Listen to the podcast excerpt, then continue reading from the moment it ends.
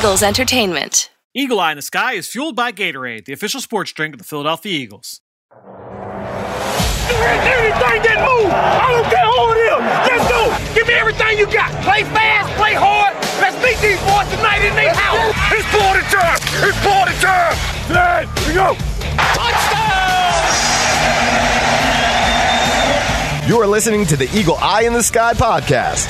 Now here's your host, Brand Duffy. That's right on the week, and we're talking about an interesting signing today as the Eagle Eye in the Sky podcast, fueled by Gatorade, continues. I'm Fran Duffy, and as always, I think we've got a great show for you here on episode number 322. At the top of this week's show, we've got our scouting report, where I chat with Ben Fennell about the Eagles signing over the weekend of former Minnesota Vikings safety Anthony Harris. We're going to get into his strengths, his weaknesses, how he was used in Minnesota, and what he brings to the Eagles, and a coach that he's familiar with and defensive coordinator Jonathan Gannon. Before we get there, just a couple of things I want to make sure we hit on. First up, I'm going to ask you guys again, head on over to Apple Podcasts, leave us a rating, leave us a comment. Really appreciate everybody for throwing us your support. It's the best time of year to jump on and just make your presence felt. Look, we're looking for questions to be able to answer for you guys, but then also it helps make the show more available to others that are looking for Eagles podcasts, X's and O's podcasts, trying to learn more about the game. Also, if you enjoy my chats here with Ben on this show each and every week, make sure you go subscribe to the Journey to the Draft podcast. We're about a month away from the 2021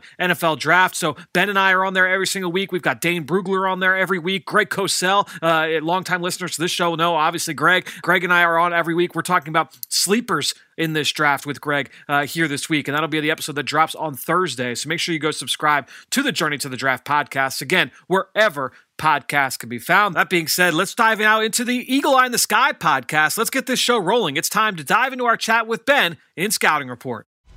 Dim those lights. We're headed to the film room for the Scouting Report. All right, well, let's get things rolling here with our Scouting Report as I welcome in my friend Ben Fennell. And Ben, I touched earlier this week a little bit on a couple of the acquisitions the Eagles have made, and I teased the fact that in this episode, we would be breaking down Anthony Harris, who the Eagles signed over the weekend, a free agent safety from the Minnesota Vikings. And look, I was excited to talk about him with you because as most of our listeners know, you write about the Packers throughout the year for the Athletic. You study every single one of their games. You always have. And being in the NFC North, that means that you've watched a decent amount of Anthony Harris on top of when you're already studying the Vikings defenses for other work that you do. So my first question was, coming into this, because you and I, we watched every single one of his ball contacts this past year, whether it was tackles, CFLs, PBUs, interceptions, right down the line. Were there any preconceived notions you had about Harris coming in before you watched it? And then the second part of that is, did they change afterwards? You don't need to get into if they did or why they changed, but if they did or not, that's kind of how I want to start this conversation off.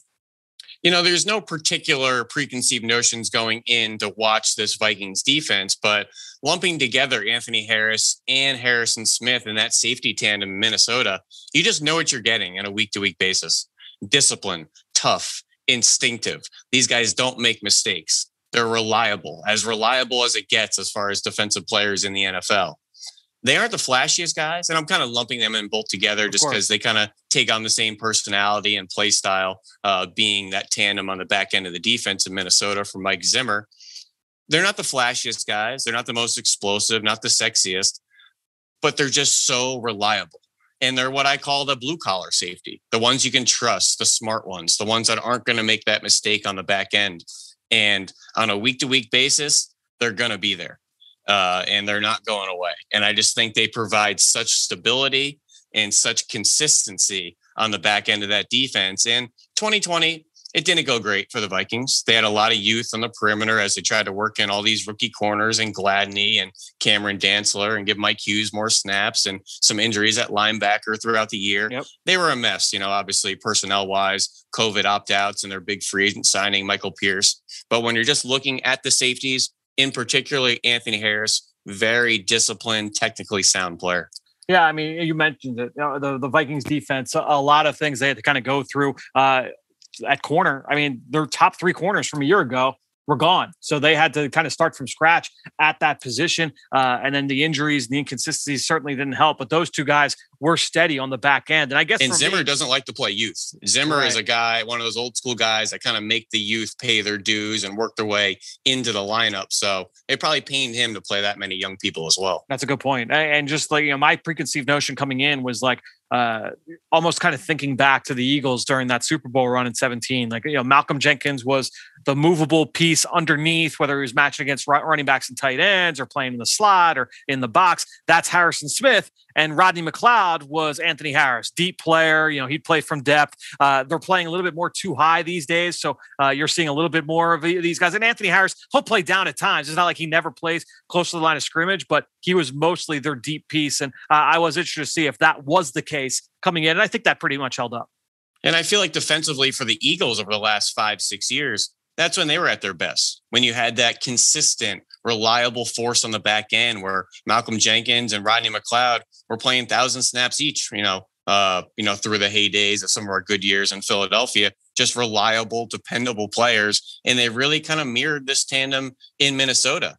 And when you look last year across the NFL, they were one of 5 safety tandems to play 1,000 snaps. Mm. It's hard to do, especially defensively. It's a physical game. It's just hard to survive a season. The fact that Harrison Smith and Anthony Harris survived, both playing 1,000 snaps, that's tough to do.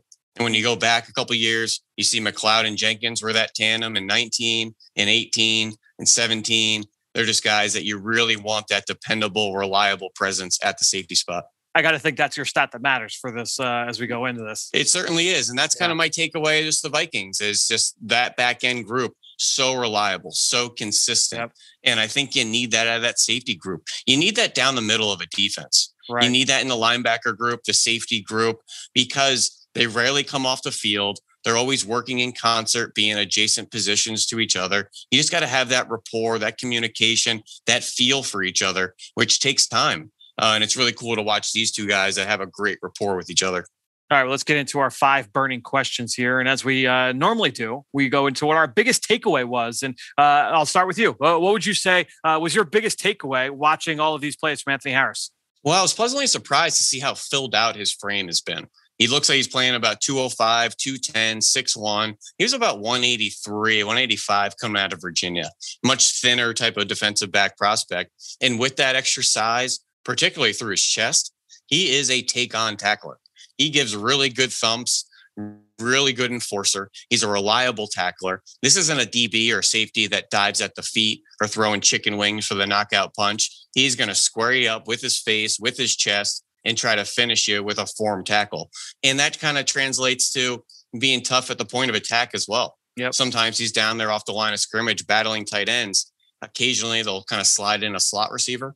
He destroys slot receivers or any receiver trying to block him in that spot. I particularly remember a play of Amari Cooper, I think down in the low red zone by the Cowboys, where he just jacked him into the backfield and made the tackle. Long story short, he is a tough player, particularly through that core strength. Yeah, I think to me that was mine was, you mentioned a word that reliable. And I think when you look at how consistent he was coming from depth and finishing as a tackler, I thought that, and that's one of the things I've always loved about Rodney McLeod. And I think that Harris is that similar kind of player in terms of skill set. I think that, in terms of coming down, playing with pace, being able to finish one-on-one, whether that's in traffic, whether that's running the alley, whether that's along the sideline after a corner gives up a play and it's an 18-yard gain and he's the last line of defense and he's got to make that play along the sideline or nobody makes it. I thought that he was able to consistently time and time again, be able to come up big. And I actually watched not just these, but I watched all of Minnesota's big plays as well, just to see how many he was at fault for and plays that he would like to have back. And there just weren't a lot of them. I think when you look around him, certainly there were a lot of breakdowns elsewhere on defense, but there were a lot of play. He's just a very reliable player. That would be the one word I would use to describe him. And when you're talking tackling technique, particularly from the safety position in the NFL, you get a lot of safeties that are taught fly-through technique. That means choose the right shoulder or the right angle to leverage to your help, but do not stop. Anthony Harris is a breakdown tackler. He always comes to balance, under control, understands where his help, where to leverage the tackle. That's hard to do, especially when you're sitting there flat-footed, having to put your face into Derrick Henry. Or it's blanking right now, but there's a big back he had to meet at 10 yards or so in the open field and they kind of stonewalled each other. That's not fun. Most safeties are going to kind of dive low, try to chop you down. And that's not only efficient, it's a business decision and hopefully keeps you healthy and safe as well. But Anthony Harris using that chest and not afraid to put his face in the ball carriers. So I mentioned a little bit their usage earlier, and I did mention that they did a little bit more diversifying this year, I thought, in terms of how they used both he and Harrison Smith. But if you were to break up his different roles, one high, two high, you'd get some essentially man-to-man over a number two or a number three receiver playing down in the box. What would you say is your favorite role, your favorite task that he was asked to do when you look at Anthony Harris? Well, I have a couple coverages listed here and then what the assignment is. Okay. And maybe you tell me what's missing. What's the coverage that I don't like him in? Because these might have a theme to them. I love him in that quarter split safety look that you often find Minnesota in. Why? Because I love him sitting at about 10 yards, ready to trigger the run. Is a guy I kind of want downhill, using that tackling ability, that enforcer, that toughness over the middle of the field. Really what I like too is, and people talk about quarters, and I think a lot of people, kind of relate that to, it's cover four. That's a pass coverage, or that's a pass heavy coverage.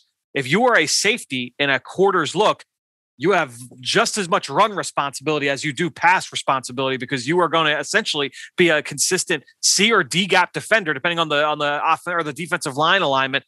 You are going to be you're going to be counted on to be able to defend the run. And Harris more than up to the task from that standpoint. I used to think quarters was a sitting duck coverage, and now I'm all about it, Fran. I'm really quick after watching last year, because you're in a two deep pre-snap look. So what does that say? Stay away from the pass. We have good numbers in the box. But the safeties have run responsibilities. So you're ready to allocate extra bodies to that run immediately. So I love that it shies offenses away from passing pre-snap while also ready to trigger runs post-snap. That's really the best way to kind of defend this new age RPO with let your linebackers crash, replace that second level, have safety sitting right there while telling the offense, hey, don't throw pre-snap because we're in a too deep look. We'll, expand out the half field. But anyways, yeah. Cover three. Quarter safety, occasionally, cover three. Yeah, okay. Cover three. He's often on the line of scrimmage in these cover three sets when it's single high, and that's Harrison Smith back there in that free safety. There's sometimes he's on the line of scrimmage. So that lets him be kind of a tough guy at the point of attack. I love him against tight ends, particularly move tight ends, slot receivers. And then that same kind of single high scheme, whether it's cover three, cover one, where you can come down and be that robber and be that rat and take away the middle of the field in breakers, keep your head on a swivel and finish receivers, whether it's, after the catch or at the catch point right there. I love him running the alley, love him defending the run right there. But I just don't know if he has the skill set as that free safety or even that half field safety on the back end. He's a little tight hipped. That's why I think we always see those speed turns in coverage, which sometimes he makes a couple really impressive ones. And sometimes he just doesn't get there because of it. Struggles to get in and out of those breaks a little bit, but I like what he does well. And that's triggering the run, being tough at the point of attack, and being a middle of the field enforcer. Yeah, I think that's what, and I would agree. My favorite role was him as a quarter safety, as a split safety. I felt like number one, I did like when he's got the ability to be nosy against the run. I do like him certainly attacking the line of scrimmage, and we talked about how consistent he is, in terms of finishing one-on-one as a tackler. But also, and you and I have talked about this in the past, quarters coverage. When it's just a changeup, I feel like that's when teams you see teams get beat a lot. Is when quarters is maybe that's their go-to coverage on third and medium or something like that, right? Or for it's 1st and 10 in the high red zone. There you'll see a lot of quarters.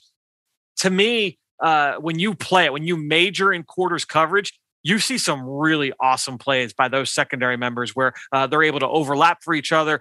They understand how to pass off and then peel off and pick up another guy's man. And I thought you saw that time and time again from Anthony Harris, where he had just a great understanding of not just where to be in coverage, but also how opponents were trying to attack them. So different route concepts that they would try and do to be able to attack the voids in quarters and try and prey on the aggressiveness of other defensive backs. And then you'd see him maybe speed turn out and get to the sideline and make a play. I agree. A little bit tight-hipped in terms of trying to make plays laterally in transition, but I thought he could stick his foot in the ground and close pretty fast. You know, whether he was attacking downhill or getting to the sideline, I thought he showed a handful of plays where I was like, oh, he's not going to make this play. And then you see last second, boom, he's able to close within the last 2 or 3, 4 yards and get a hand on the football and knock it down. So, you know, I thought his instincts really showed up well in quarters as a split safety. And then also, obviously, the nosiness against the run really showed up as well. You know, and I know I have written down here, highlighted is, I question whether he's a dynamic athlete or whether he has elite speed, but the FBI and awareness make up for it. No doubt. And I think just understanding how you're being attacked. Fran, how many 4.3 safeties have we seen come out of college that don't understand how they're being attacked? Therefore, you can't use that 4.3 speed. If you're not 4.3 mentally, you're not going to be 4.3 physically. And we talk about that at the linebacker position too. We get so excited by 4.4, 4.5 linebackers. You don't take the right angle, it's useless. I could find a 4.8 linebacker with instincts in the right angle, making every play out there. And I think it's really fun to have that conversation about the marriage of FBI, instincts, awareness, whatever term or trait you want to use, in combination with getting things done physically. It's a balance to it. Yeah, absolutely. And so I guess this is a good way to transition. What was our favorite play from Anthony Harris? Because I'll kind of jump into mine because it plays right off of my favorite way that he was used. It was a pass breakup against the Detroit Lions. And this was a great example of what we were discussing because they're playing cover 4, they're playing quarters. And basically what happens in quarters, if the listeners can kind of, if you're driving, don't do this, but if you almost like, if you're sitting at home, close your eyes and kind of imagine, okay, the secondary splitting the field across, you know, the width wise into quarters. Okay. The safety is responsible for one of the inside quarters. And the number 2 receiver to his side is running a vertical route. If he runs past a certain depth, typically if it's like eight to 10 yards, if he runs past that depth, it essentially becomes man-to-man coverage. And that's why typically what you'll see with teams, what offenses trying to attack quarters coverage, they're going to run 2 vertical routes at that area, at the, we'll say the post, right? Because if you're able to run, let's say a dig route from the number 2 receiver at like 10 to 12 yards, well, that safety is going to jump that dig route. And if you're running a deep post from the number 1 receiver to that side, well, the corner, he's thinking he's got safety help. There's a safety there in the middle of the field. I'm going to pass this post route off to the safety. Well, that safety's playing the dig. There's nobody there. And it's usually an 80-yard touchdown. How many times do we see that time and time again over the course of the football season? But on this play, that's exactly what the Detroit Lions are trying to do. You got a dig route from the number 2 receiver. You got a deep post from the number 1. He broke on that dig at first. He sees the throw. His speed turns out, runs back to the post, gets over the top and contests the throw in the end zone and forces an incompletion. So not only did you see the awareness, understanding, hey, this is how they're trying to attack us. This is the concept I was likely to see. But then you also saw the ability to recover, no panic, ball skills. And ball skills isn't just going up and playing the football. It's also finding it, getting to the catch point, impacting it, not drawing a flag. That all falls under ball skills. And then just the competitiveness to be able to finish and get the football on the ground. I thought you saw a lot of traits there from Anthony Harris. And to me, there were a few that I liked that were kind of the same ilk. This one was my favorite, particularly because it took a touchdown off the board. Do you know off the top of your head, is that the one where the dig was coming from the backside?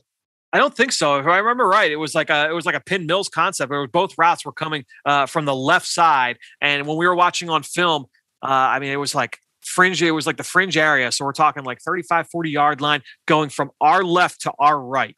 And he made he makes the play in the right end zone. If we're watching from the sideline angle. Yeah, but no, exactly the play you're talking about. If they try to influence him, pull him with that first route, spins back around, gets over top that second route. He actually had a play like that last year against the Chargers and Phillip Rivers, almost identical speed turns to the backside post, interception this time on Big Mike Williams. But there's another play in that same Detroit game where he's in a similar type of look. It's kind of a split safety look. He's sitting very shallow, like he's in quarters. He kind of keys number 1. It's a 3-by-1 set. So he's looking at the isolated receiver side and then immediately gets his eyes to the dig coming from the backside. I believe Danny Amendola. Just a great understanding of the routes coming to space, coming to his area, keeping his head on a swivel. And to be honest with you, the linebacker puts his hands up and kind of obstructs the pass because this thing hits Anthony Harris between the 4 and the 1, and he drops it, and he knows it. And he's made some really impressive interceptions in his career. He knows it here. I think he led the NFL in 2019 in picks. This one is probably the easiest I've seen, but that's kind of the nature of the position back there. But once again, just an instinctual player getting his eyes in position first to then make a play. There was a play against Atlanta where there, again, I'm almost certain they were in quarters coverage. And again, it was a 3-by-1 look. And this time, instead of keying number one, he's got his eyes to the 3-receiver set. So whatever it was in that game, they said, okay, if we're in quarters against 3-by-1, we don't want you looking at the ISO side. We want you looking at the 3-receiver side. They're running like a 3-level, like flood concept over there. So 3-man route concept to the far side of the field. And Matt Ryan starts on the 3-man side. They're running like a little 2-man, like a levels concept coming from the backside. So he goes shallow route back to the route that's in front of Anthony Harris, which is like a dig. So it's the third progression. It was a late in the progression throw.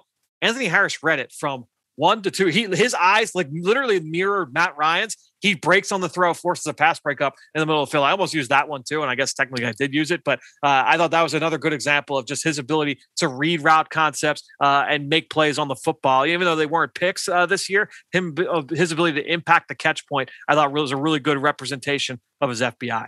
You know, when you kind of look down his plays that he's made this year, they're a big base defense team in Minnesota. They'll occasionally slide that nickel out there. That means these safeties get some unique responsibilities throughout the year. Just kind of looking up and down the types of bodies that he's had pass breakups on. You have little slots like Adam Humphries. You have big tight ends like James O'Shaughnessy or Robert Tonyan. Then you have big slots like, you know, Mohamed Sanu or, Anthony Miller there in Chicago. Just a variety of pass catching weapons. You have to have a versatile skill set to just be able to hang with all these different pass catchers. I was just very, very impressed of how disciplined of a player he is. He had a great pass breakup against Anthony Miller on a sail route this year. I thought it was a really impressive one. All right. So the next question I've got for you, every single week during the season, we haven't been doing it in the off season, but during the season over on the Journey to the Draft podcast, and our listeners will recognize this segment because we've done it every single week over on that show. We would go what's called under the hood, where you and I would kind of pick a position on the field, and let's just talk through the traits that matter most and just talk about how we see that from college to the NFL. And I guess when looking at Anthony Harris, and I think this is a really interesting discussion to have this week, what are the three traits that we view as just most important at the safety spot? And I guess safeties have so many different shapes and sizes and fits into a defense, especially for a deep safety. So what we're looking at with Harris, what would you view as the three most important traits in your mind for a guy that plays that position? Well, the first one let's make sure we're always reinforcing the primary emphasis of defense. Get the ball carrier on the ground. Yep. We only get 11 people. Everybody's got to contribute, but that safety position cannot be a liability as far as tackling.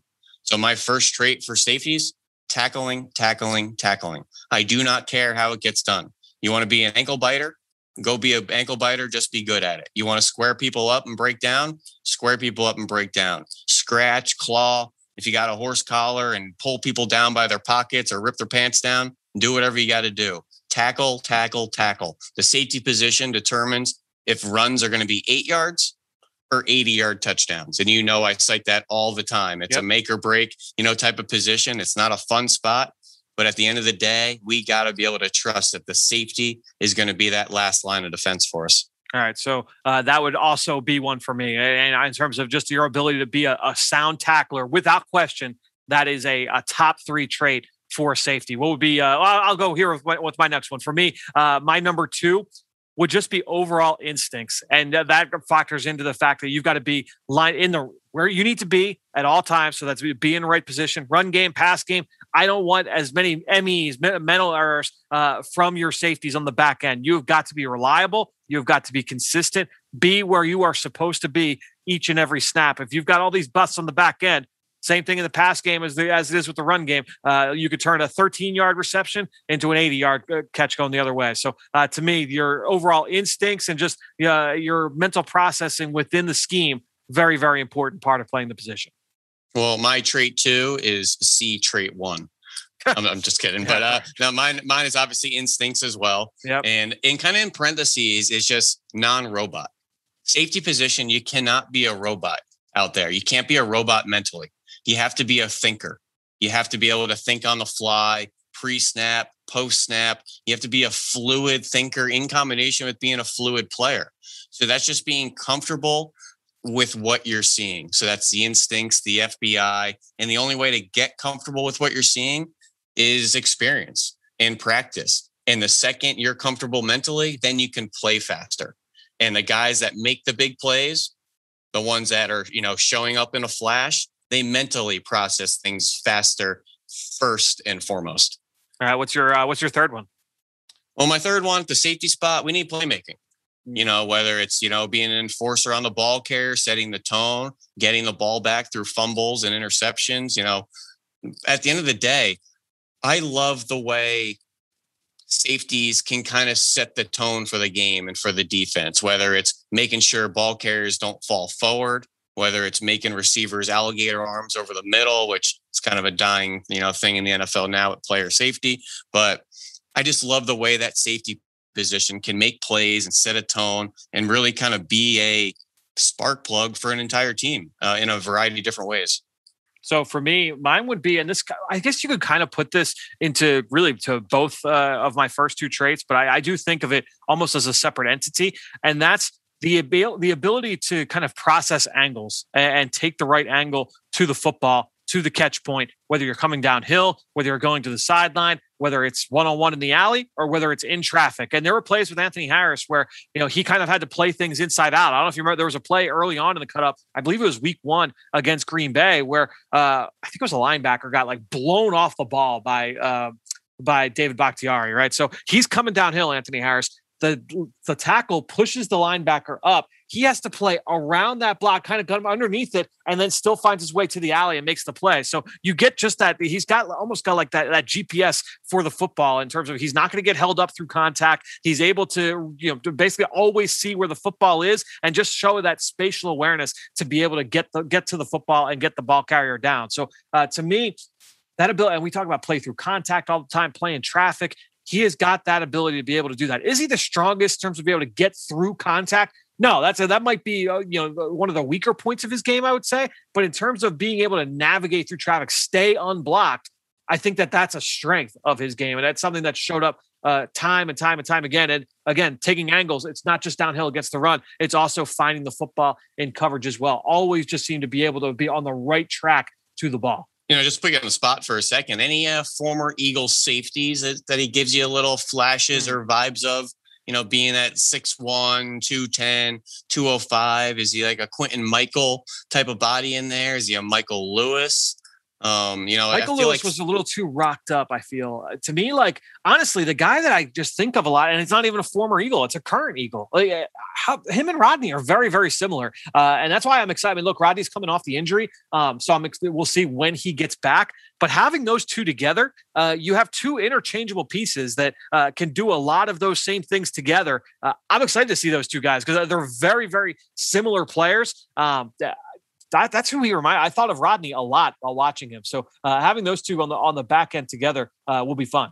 And super excited to have a veteran presence like Anthony Harris around Kayvon Wallace. Yeah. You know, I think a young player in year 2 going through the COVID situation as a rookie can only help him and the game slow down just to have an offseason under his belt, more veteran presence on that back end, which unfortunately Malcolm Jenkins headed to New Orleans. So he lost that before he had gotten there, but I'm just really excited for the young guys as well to be around some of these vets. I think Kayvon Wallace is kind of one of the sneaky players that I'm excited to see most in this scheme. I think that this could, knowing what his skill set was coming out of Clemson, I think that this can really benefit him. There is, Fran, 2020, just a quick elevator speech. I give every rookie a pass, to be honest with you. And it really, it pains me to see criticism of Tua Tagovailoa after the minimal offseason for a quarterback or even running backs. Like, when do you typically get a rhythm, timing, feel, flow for rookie running backs? In the preseason. It's an impossible position to learn in spot duty and getting 5 to 10 carries randomly in a game, like the way A.J. Dillon was used for the Packers. There's so many tough situations for rookies last year. I almost give them all a pass. That's a good point. So real quick, for our fifth burning question here. Some rookies a pass. I know there's been a high profile one in the news lately. Yeah, I don't know if he gets a pass. Yeah, no question. So we've studied the Colts defense already, right? We've done that looking back at the unit that Jonathan Gannon was a part of over the course of the last 3 years. This is our first time studying this Vikings defense under Mike Zimmer from this past season, 2020.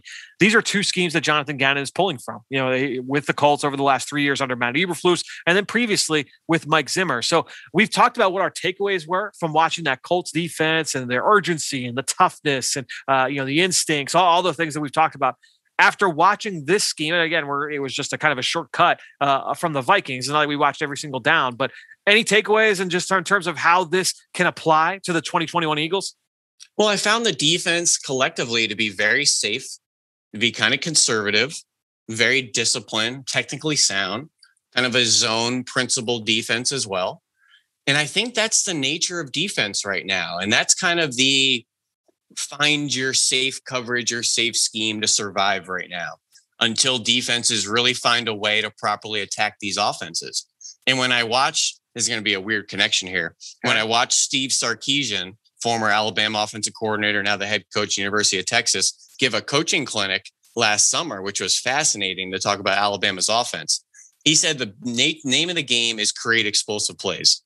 Yep. If you want to go 10 plays, 12 plays down the field, that's hard to do, especially in college. And he had this look on his face. One of our guys are going to screw it up. It's just how it is. It's hard to get 11 guys to operate perfectly for 10 straight plays and move down the field. Offenses want to generate explosive plays. Defenses need to limit that. And I feel like when you're looking at these teams, whether it's Minnesota, Indianapolis, the Rams, the ones that prevent those big plays, there's a lot of zone coverage. It's a lot of safe kind of vanilla defenses, but they're very disciplined. They're technically sound. They tackle well. And they tell you, we're not going to make the mistake. We're going to make you slow burn us down the field. And if we could stop you in the red zone, great. And that's kind of the name of the game. And on maybe that 3rd and 5, you get a sack, or you could get that one turnover and be opportunistic once or twice a half. That's the formula.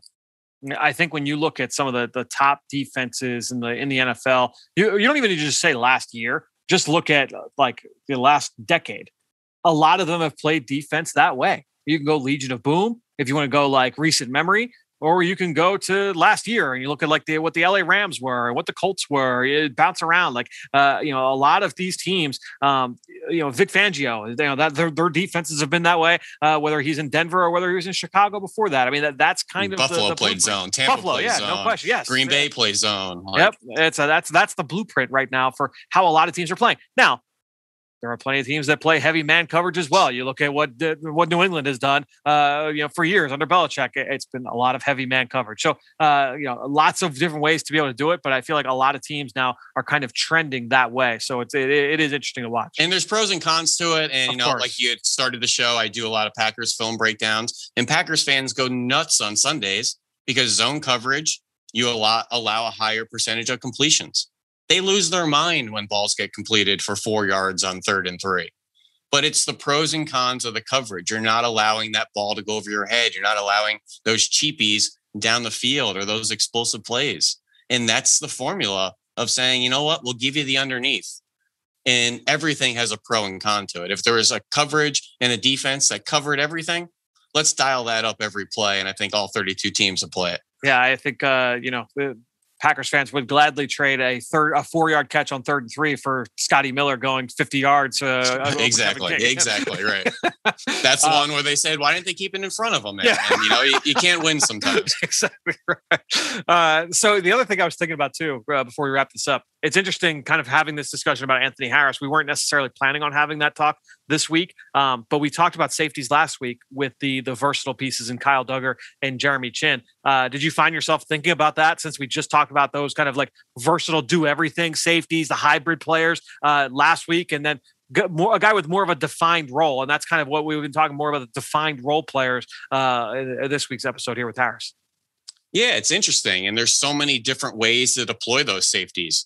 And I think as we're in the thick of it right now, trying to study these prospects and this transition of college players to the pros and figure out what the skill sets and the traits and project a usage, there couldn't be a more fluid, unsettled collective position than the safety position. So when you look at Jeremy Chin and Duggars, and they're essentially box players and dime linebackers, and you have guys like Anthony Harris that are sitting a little bit more in that quarters look at 10 yards. And you have rookies like Julian Blackman playing out in, East Jabib at 15 yards, way out there. And so many different ways to play that safety spot and deploy those safeties. It's just a fun study, to get different skill sets and finding what they do well, don't do well, and put them in positions to be successful. Yeah, it's what we do, what we talk about a lot in that situation and scheme. All these players, especially in the back seven of defenses, you have to understand what your team is looking for before you can start looking at college players and say, I want this guy for my team and for my favorite team. It's a much more layered conversation than that. And obviously, Anthony Harris is a much different player from Kyle Duggar and what he can do and the strengths and the role that he can play defensively. And it's what makes these kind of conversations so fun to have. Well, Ben, this has been fun. We'll be back next week. We don't know what we're going to talk about yet. We'll see if the Eagles make another, kind of big signing, then maybe we'll break that person down. But if not, we'll have another discussion up our sleeves. I know we want to kind of get to running backs in the pass game at some point. That's a topic near and dear to your heart. It's one of my favorite things to study as well. So we will be talking that very soon here on the Eagle Eye in the Sky podcast, fueled by Gatorade.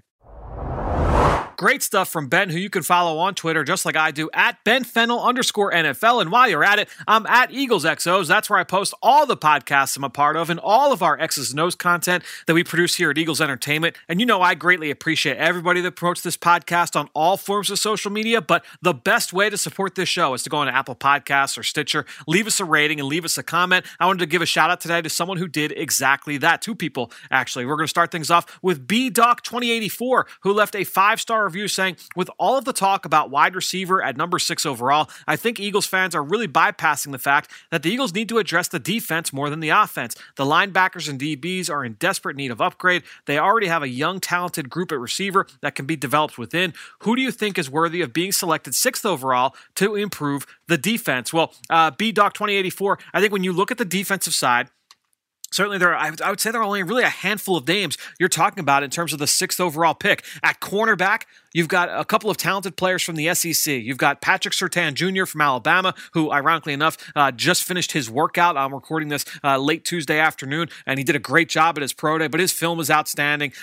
He's got the lineage that you're looking for. His dad, obviously, a longtime Pro Bowl cornerback in the NFL, but more importantly to me, in terms of what he's done in college, he's been a 3-year starter for Nick Saban, started from day one as a true freshman in the secondary. Not an easy task for a young corner. So I think with what you've seen from him on film, his versatility, his toughness, his ball skills, he's a guy that's certainly in that top 10 discussion. I think you look over at JC Horn from South Carolina as well. He's more of a man corner. I think Surtain can give you a little bit more position scheme versatility, but Horn, a really competitive player who can also play on the ball, also has NFL lineage as well with his father, Joe Horn, a Pro Bowl receiver with the New Orleans Saints. So I think when you look at both of those players, Caleb Farley, I think would have been in that mix initially, but there was a report earlier this week that he will now have another back surgery. That will be his second in about 18 months. So, obviously prayers up to him in terms of his ability to recover. Seems like he will, but ultimately that's going to affect his ability to go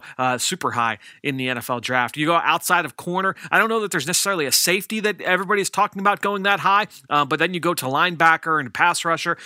Micah Parsons is a big name in terms of his ceiling. He is a height, weight, speed athlete, only a 1-year starter at linebacker for the Nittany Lions, but this is a versatile player who was a high school defensive end, made the transition to linebacker, and he is a freak athlete in terms of what he can do from a sideline to sideline standpoint. He is a powerful player. We've been talking about him a lot over on the Journey to the Draft podcast, and the pass rushers, it's an interesting group this year because it's really ultimately what you like. I don't know that there's not a consensus right now at that position in terms of who is the top guy.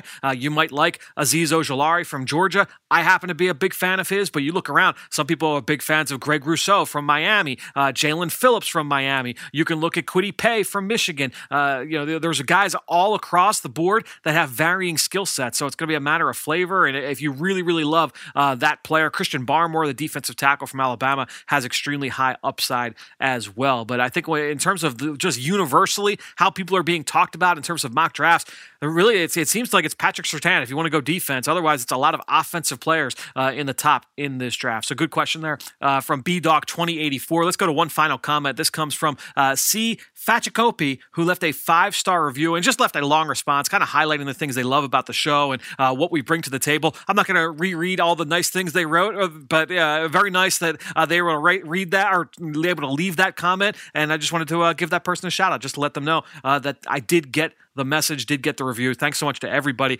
for all of your support, whether you're going on Apple Podcasts and leaving that 5-star review or whether you're just spreading the love on social media. Thanks so much to everybody. Thanks to all of you out there for your continued support of this show and all of our podcasts here with Eagles Entertainment. That being said, I think that'll do it. Another show in the books here on the Eagle Eye in the Sky podcast, fueled by Gatorade. For everybody here at the Duffy House, I am Fran Duffy. We will talk to you next week. In just over 3 years, Eagles Autism Foundation has raised millions of dollars for autism research and care. But this is about so much more than just fundraising. This is about making a transformational difference in the lives of those affected by autism. This is about bringing our community together. With inclusive, sensory-friendly events and accessible resources, we meet families where they need us most and where we can serve them best. Together, we're united in our mission to improve the lives of the autism community and to turn awareness into action. It's what we focus on every day and every way.